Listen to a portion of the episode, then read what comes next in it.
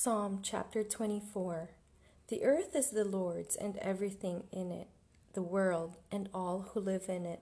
For he founded it on the seas and established it on the waters.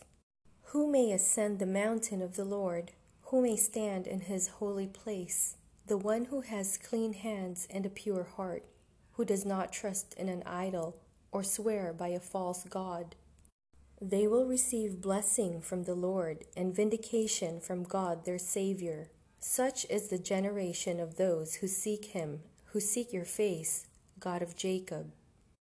Lift up your heads, you gates, be lifted up, you ancient doors, that the King of glory may come in.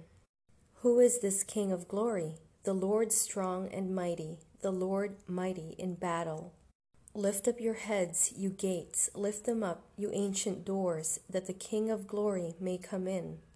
Who is he, this King of glory? The Lord Almighty, he is the King of glory.